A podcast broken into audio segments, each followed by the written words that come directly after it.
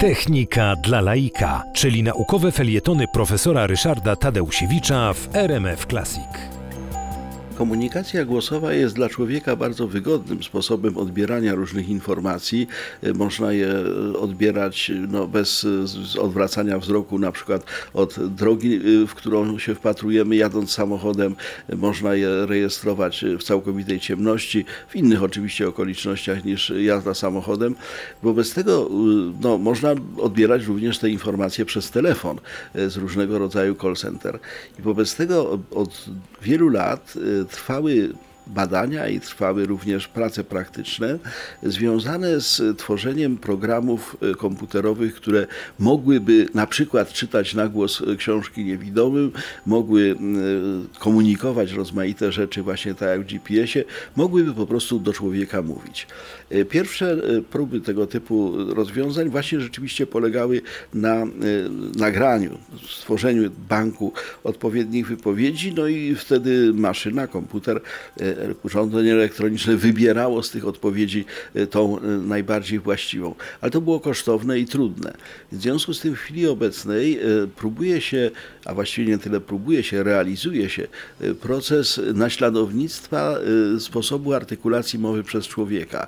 E, Mowa ludzka składa się, mówiąc e, tak bardzo dużym uproszczeniu, z dwóch czynników. Po pierwsze jakiegoś generatora dźwięku, są to wibracje strun głosowych dla głosek dźwięcznych albo szum e, wytwarzany w e, przygłoskach szumowych, takich jak s, sz, prawda?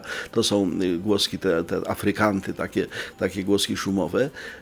No i na to nakłada się filtr, jakim są ułożenie języka, warg, jamy ustnej w taki układ modulujący ten dźwięk, odpowiednio dźwięk strun głosowych, czy e, dźwięk tego, tego szumowego przeciskania powietrza przez e, szczeliny artykulacyjne.